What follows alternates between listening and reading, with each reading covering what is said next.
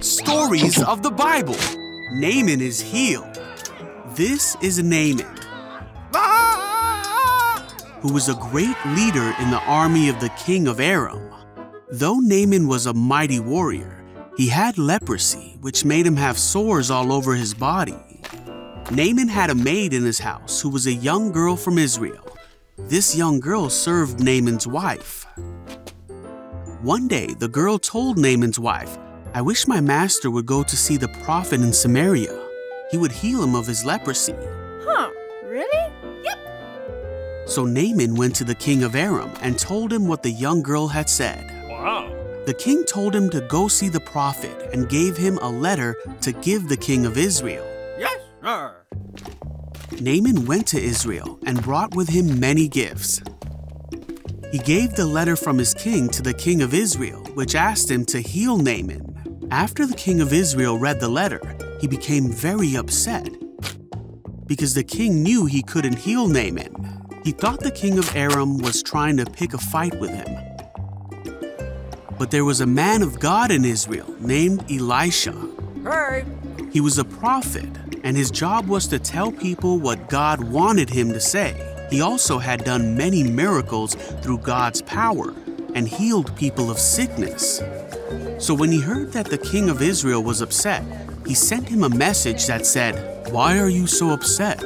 Send Naaman to me, and he will learn that there is a true prophet here in Israel.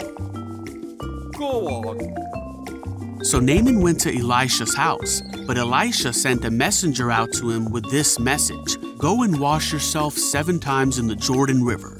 Then your skin will be restored, and you will be healed of your leprosy. This made Naaman angry because he thought Elisha would come to meet him and wave his hand over him to heal him as he called on God's name. He didn't understand why he would just need to wash in a river in Israel.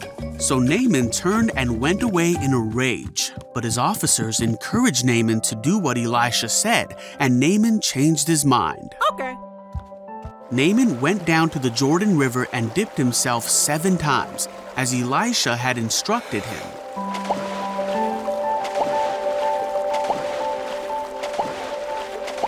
And his skin became as healthy as the skin of a young child, and he was healed. Oh, wow. Then Naaman went back to find Elisha. Naaman said to Elisha, Now I know that there is no God in all the world except in Israel.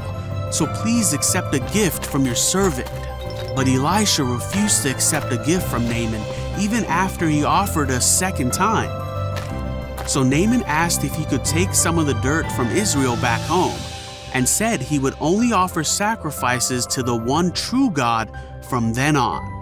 Elisha said, Go in peace. So Naaman started home again, healed from his leprosy by the power of God.